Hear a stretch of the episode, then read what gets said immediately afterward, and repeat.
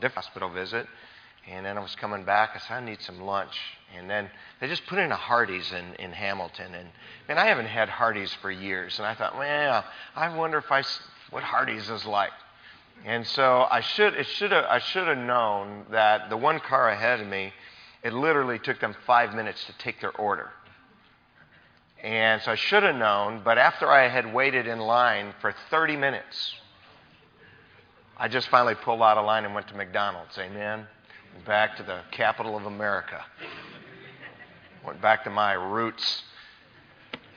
And uh, I was a good boy, though. Instead of eating my favorite Big Mac, you know, two all beef patties, special sausage, cheese, pickles, onions, and a sesame seed bun, I went with chicken.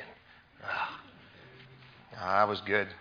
And I was a little frustrated, but that's all right. And tonight, uh, came and started service. I looked up at the new screen to read the words, and I couldn't read them. Realized I didn't have my glasses. And so I went instead of shaking hands, went into my office. They weren't in my office; they were still in my Jeep. And uh, so, uh, and then I don't get Mike and Kate, Caitlin straight. And so, please just be patient with me tonight. If if it seems like I said something wrong, I probably did. And uh, if it was on something important, just point it out af- afterwards, and I will uh, correct the record next week. I'll do the best I can. Should be in Ephesians chapter 5. Last week we started a, a new Sunday night uh, series on rightful authority, how to use it, how to follow it. Uh, it's not a fancy subject, uh, not a subject that causes people to sit up and say, wow, I'd like to learn about that. Uh, today I went by a sign that said America in Prophecy uh, conference. And I thought to myself, well, people will show up for that, and then they're going to have to make stuff up to teach on it. America is not in prophecy. The Bible's centered around the Middle East. They're going to have to make Babylon some type of something in America or talk about something from the eagle. But people will show up for that. Uh, the stuff we're going to talk about, it's not fancy like that. It's not exciting. But I, honestly, if, if you and I, if we take and put the things from this series uh, in our life, in our family, in our marriage, in our home, the workplace, in, in, in the church, it'll really make a big difference in, in, in the kind of quality life we're uh, blessed to live here and how well we follow the Lord. Most all, most, if not all, of our problems in our marriages, in our homes, and in our culture are in some way a problem with authority. Authority is the power to command, to enforce laws, to exact obedience, to judge a situation as being right or wrong. And last week we basically we spent the whole message laying the foundation for all rightful authority. God is our creator. and since God is our creator, he makes the rules, not us. Now, because God is a creator, He has the right to command man to uh, replenish the earth and have dominion over uh, everything that's on the earth. He has the right to decide that the, everything He created is very good. He has the right to decide what man's diet would be and what the animal's diet would be. And if God wanted to rest on the Sabbath day and set it apart, He can do that. He's God, He's the creator, He's the rightful authority. Most of us here, as I mentioned last week, we don't have a problem with that though we struggle practically from time at times with God's authority. But remember, since no one can audibly hear God today and no one can visibly see God, uh, God has delegated some of His authority into this book. Something we can see and that we can hear, and so that we can know what God's will is, and so that we can submit to His authority if we would choose to do so. And most of us here, we don't have a problem with the idea that we have an inerrant, infallible, inspired, preserved book from God that describes God's will and lets us know what God's authority is in a situation. Here's the problem. In this book, where God delegated some of his authority, God delegated some of his authority to some people in some situations. And we do have a problem with that because there are no perfect people since the Lord Jesus returned to heaven. We hate the word submission. I hope you grasp as a Christian that there is an unbreakable link between humility and submission. And so We're going to begin tonight to talk about who God has delegated some of his authority to, and then we'll spend a few weeks talking about how that authority is supposed to be used if you're in one of those situations, and how it's supposed to be followed if you're in one of those situations. And as I said earlier, I get this is not uh, exciting. I'm, I'm sure people miss on purpose. But this is really, this is a foundational thought for a healthy life as a Christian and as a human being. Let me ask you tonight do you want to follow the authority of God in your life? And if you do, then you have to ask yourself this question okay, where has God delegated some of his authority? Go ahead and stand, if you would, in honor of the Word of God. Title of my thought tonight is The Authority of God in Our Homes. The authority of God in our homes. Ephesians chapter 5, verse 22. Wives, submit yourselves unto your own husbands as unto the Lord. For the husband is the head of the wife, even as Christ is the head of the church. He is the Savior of the body. Therefore, as the church is subject unto Christ, so let the wives be to their husbands in everything. Husbands, love your wives, even as Christ also loved the church and gave himself for it. Thank you. you might be seated. So we think about the authority of God that He delegated in a home. The first place we see God's authority in the home is hus- the authority of a husband over his own wife. That authority comes from God. Now, though this is often one of the most hated and ignored portions of the New Testament, wives are told to submit themselves to their own husbands. This was not Paul's chauvinism. This was not the Jewish or Roman culture of the day. This was a commandment from God that causes a husband and wife to picture the relationship that Jesus has with his church. This is not the submission of all women to all men, either inside or outside the church. This is the submission of a wife, did you read it there, to her own husband. In fact, this has a very high standard associated with this. Did you notice that? In verse 22, wives, submit yourselves unto your own husbands as unto the Lord.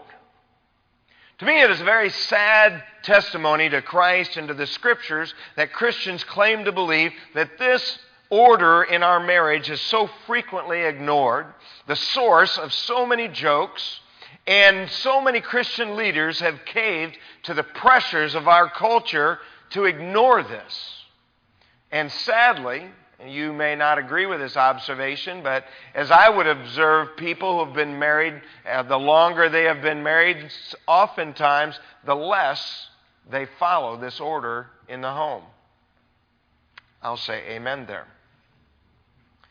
In fact, this is such an important foundational instruction on rightful authority that God repeated it a couple of times. Uh, go ahead back to, you can keep your hand there. Go back to Colossians chapter 3.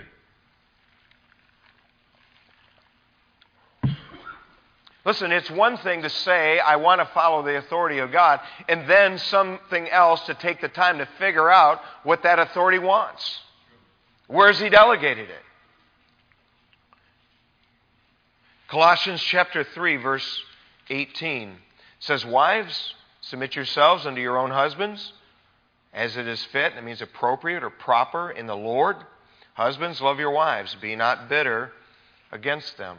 Uh, go back to Titus chapter 2. You don't have to keep that in Colossians. We'll go back to Ephesians in a moment. By the way, I'm just teaching the Bible. And, I'm always amazed that people get mad at me for teaching the Bible. And uh, I listen. I have no authority to establish the authority in anybody's home. I am just teaching what our Creator established as authority in a marriage. Uh, in Titus chapter two, verse three, says, "The aged women likewise, that they be in behavior as becometh holiness, not false accusers, not given to much wine." Teachers of good things. Now, that's how the aged women are supposed to behave, that they may. So, those are qualifications for an older woman to teach a younger woman. That they may teach the young women to be sober, to love their husbands, to love their children, to be discreet, chaste, keepers at home, good, obedient to their own husbands, that the word of God be not blasphemed. Now, that's almost a cuss word. Obey. So it's got four letters.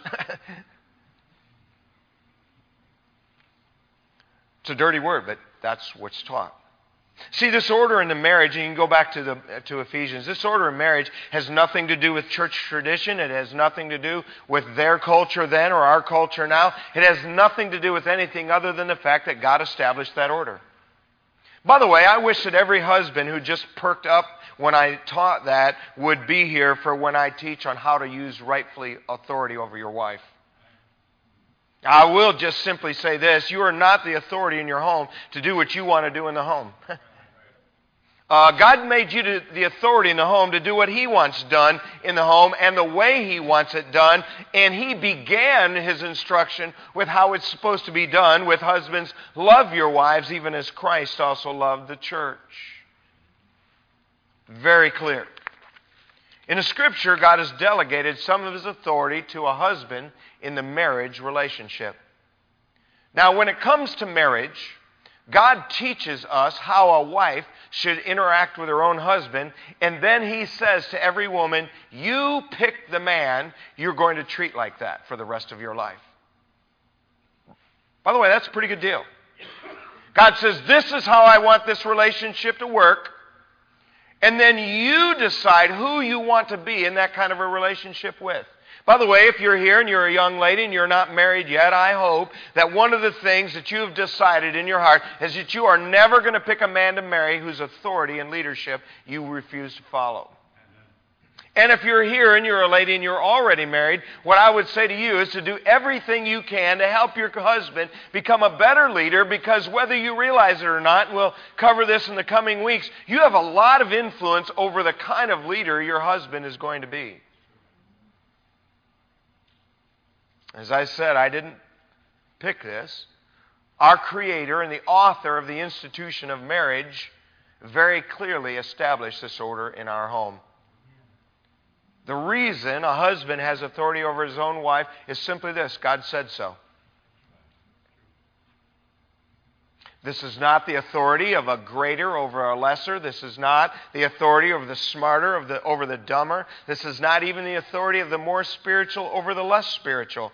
Uh, this is one equal submitting to another equal because God said to do so. By the way, you're not going to live very long and know very many people before you walk away and say, Do you know what? She's smarter than her husband and she's more spiritually minded. But that's not what this is about. It is one equal submitting to another equal because God established that order in a marriage relationship. Listen, when God did this, He knew that there would be no perfect husband. In fact, that's one of the reasons this is so hard to do because when you get, really get to know your husband well, you realize just how imperfect he is. By the way, it's way, it's way easier for you to follow my authority in the church than you, for you to follow your authority of your husband in the home. You only deal with me a couple hours a week. And on just a few issues. Listen, you got to deal with him all the time. I mean, think about the glimpses you get into the big array of my own imperfections, and yet you see your, all of your husband's imperfections. And, and God knew that. And yet He established this order anyway. By the way, dear brother, if the only reason your wife follows your leadership in the home is because God said to, I'd be ashamed of myself. Now, now listen, that's enough. But I really think you ought to make it your goal that you are going to do everything you can to lead your home and lead your wife in particular in such a way that you make that easier on her to do because of the kind of person you are and the kind of decisions that you make. By the way, dear sister, your submission is untested until you disagree with your husband. Until you disagree with your husband, you're just doing what you want to do.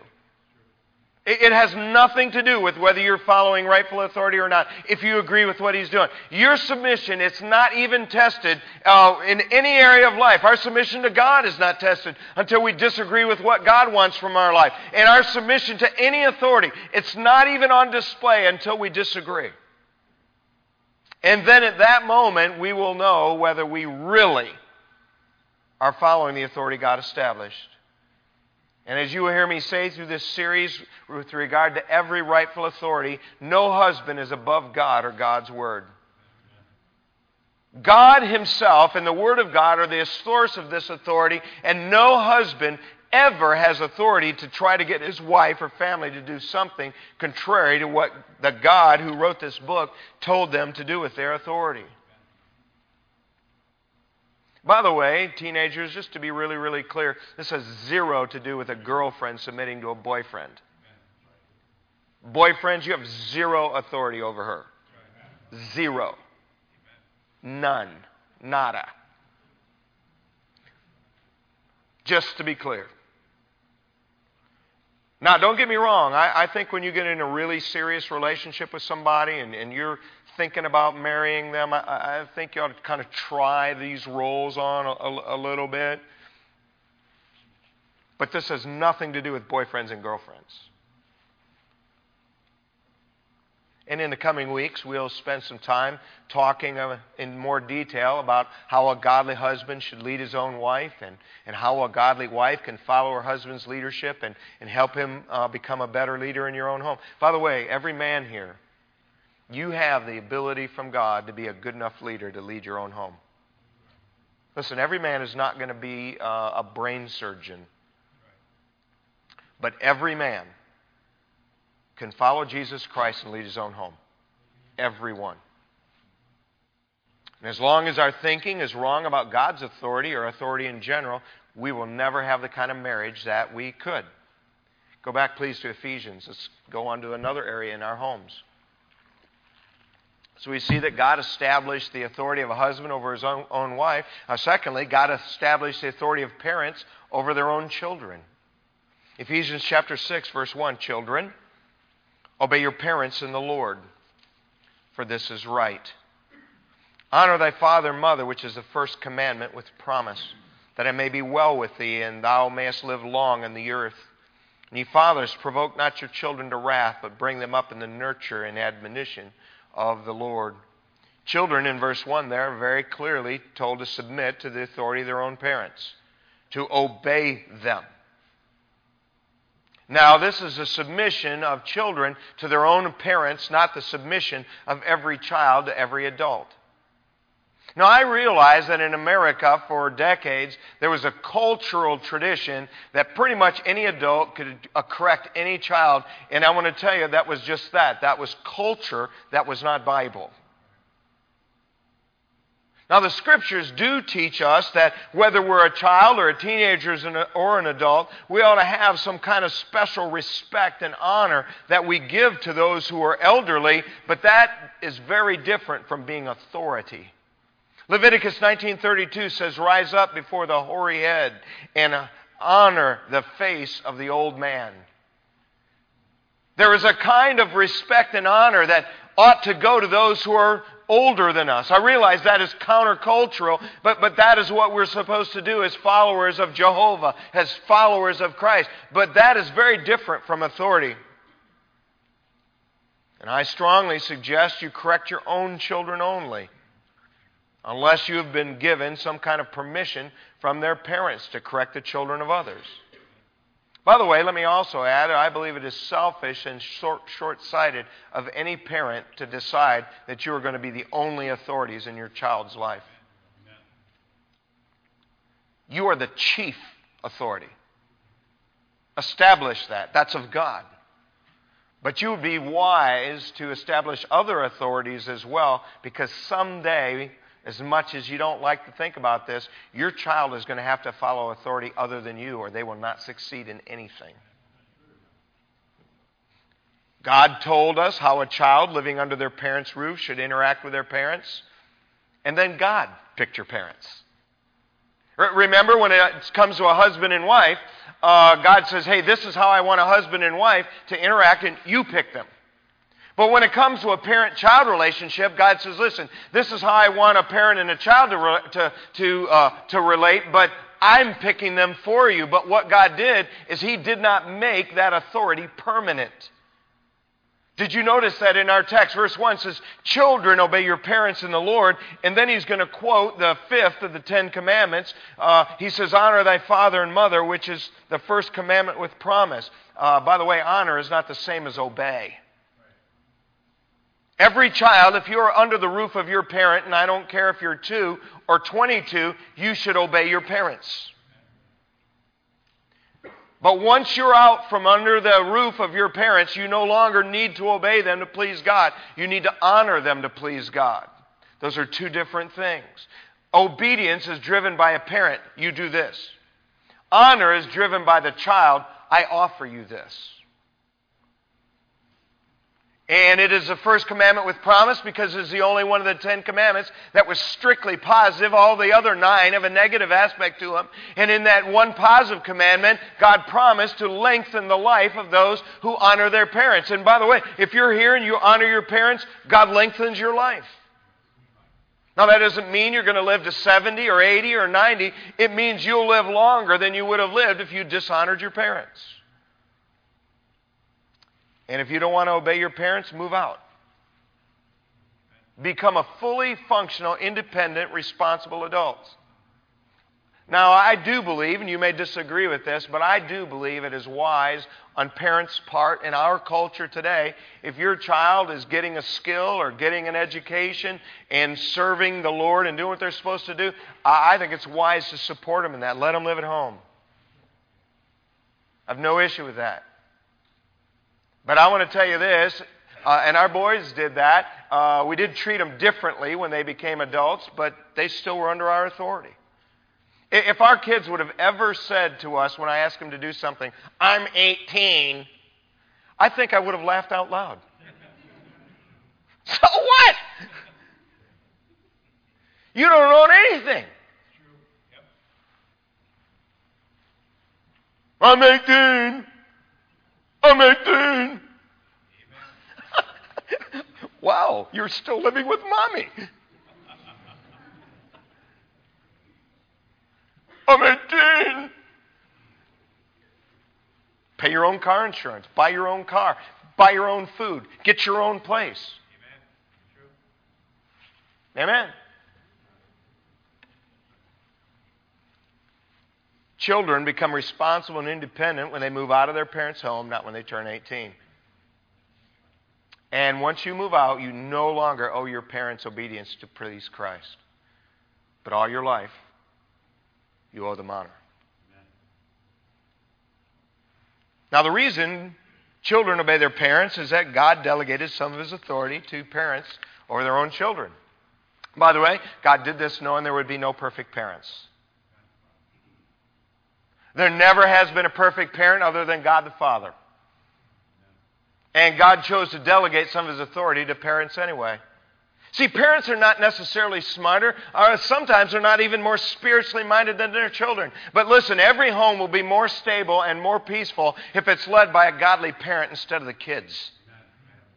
And by the way, one of the greatest problems in America today, and including American churches, is that children are leading the home. Well, we'd come to a conservative church, but our kids don't like it.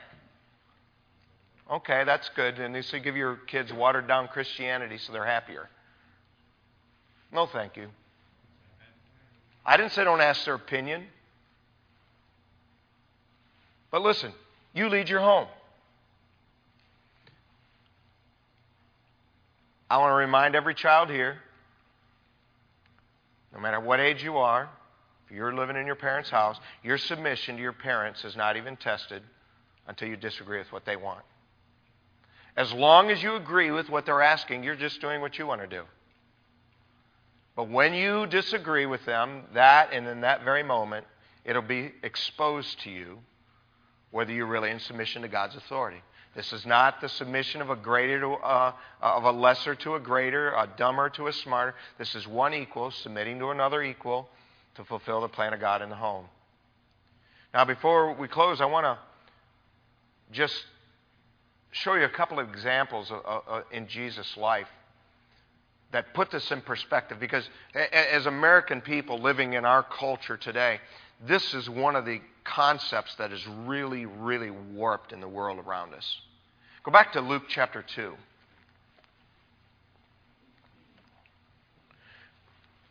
I want to remind everybody Jesus was perfect. He, he didn't become sinless when, at about the age of 30, he began to do the work that God had sent him to do. He was perfect all along. I mean, he was a perfect child. He was a perfect teenager. He was a perfect young adult, a young single adult. He was a perfect employee. He was a perfect follower of Jehovah. He was a perfect practitioner of Judaism. He was without sin.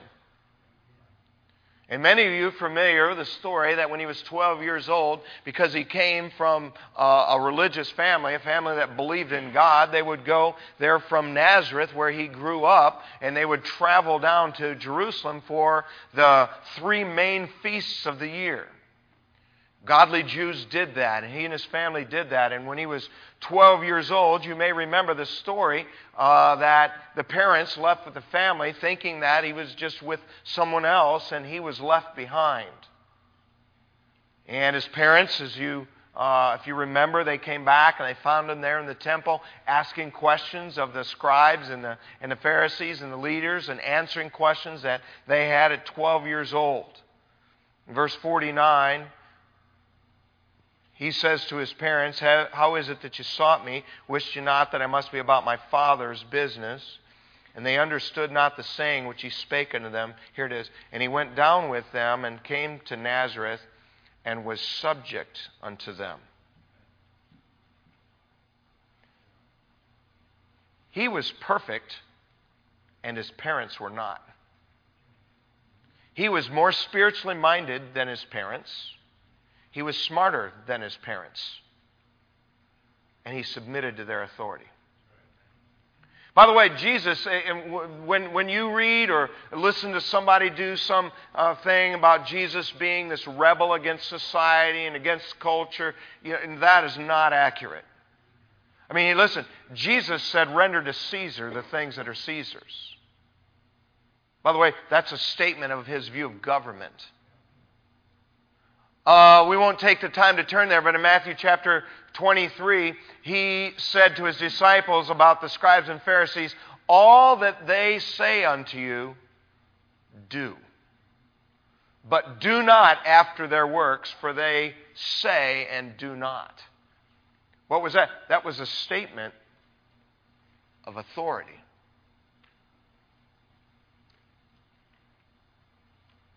There was never a time in the life of Jesus of Nazareth when he ever obeyed a human authority and disobeyed his Father. That's the line. But as long as that human authority did not disobey his Father, he followed it. Amen? Go back in your Bible to 1 Corinthians chapter 15. And, and, and, I realize that, that that's not the way we think about it. You say, well, uh, I'm smarter than them. I'm 16. Uh, I'm, I know what I'm doing. No, you don't. No, you don't. Listen, when you think you know everything at 16 and 17, when you get 25, you're going to realize just how dumb you were at 16. And, you know, for, for those of you who are at that place in life, uh, when you turn 40, you're going to realize how dumb you were at 25. And you know, at my age, I have thought about this. You know what? Probably if Jesus tarries, uh, when I get 10 years down the road, I'm going to realize how dumb I was at 58. There, there, there, there's so much to be said for having a more humble view of ourselves and what we really know. But we saw how Jesus was as a teenager Notice how he is in glory. By, by, by, the way, Jesus is absolutely equal with his Father. I mean, God the Father, God the Son, God the Spirit, uh, they're equal in power, equal in their character. They are the same. But notice what it says in 1 Corinthians chapter 15 and in verse 25. 1 Corinthians 15, 25. It says, For he, this Jesus, must reign till he hath put all enemies under his feet. The last enemy that shall be destroyed is death. For he that's a father hath put all things under his feet, under Jesus' feet, But when he saith, All things are put under him, it is manifest that he is accepted, which did put all things under him. In other words, the Father is not under the feet of Jesus. Notice this, verse 28. And when all things shall be subdued unto him, unto Jesus, then shall the Son also himself be subject unto him that put all things under him, that God may be all in all. Did, did you hear that? Jesus in glory thinks it's no big deal to be under his Father's authority. One equal, submitting themselves to another equal to fulfill the plan and purpose with which they created everything. And I'm going to close with this thought because I, I, I want, I, I want us to begin to think differently about this. God the Father does not expect his Son to grovel because he submits to him.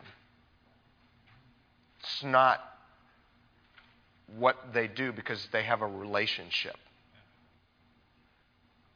By the way, what God the Father wants and expects from his Son is that they would speak. Not grovel, not look down, because of their relationship. Listen, every husband and wife, I get that the husband is, quote, the, the leader there, but your wife ought to feel the kind of freedom and love to just be able to talk to you. Not grovel. That's not biblical submission. No human authority, if they're right with God, wants anyone groveling to them. It's kind of funny to me that people say Peter was the first pope. When somebody bowed to him, he picked them up and said, Get on your feet. I'm a man just like you are. See, godly human authority doesn't want those in submission around them to grovel. They, they, want because of the relationship. And listen, as your children, you know, get older, and it should be like this to a certain degree, even when they're younger, you know, they ought, they ought to feel free to be able to express themselves, to talk to you, to respectfully disagree, and then follow your authority. say, why? relationship.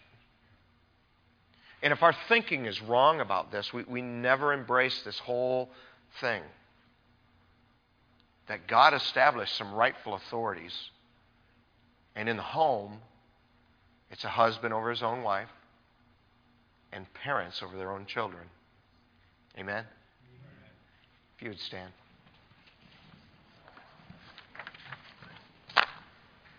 You bow your head.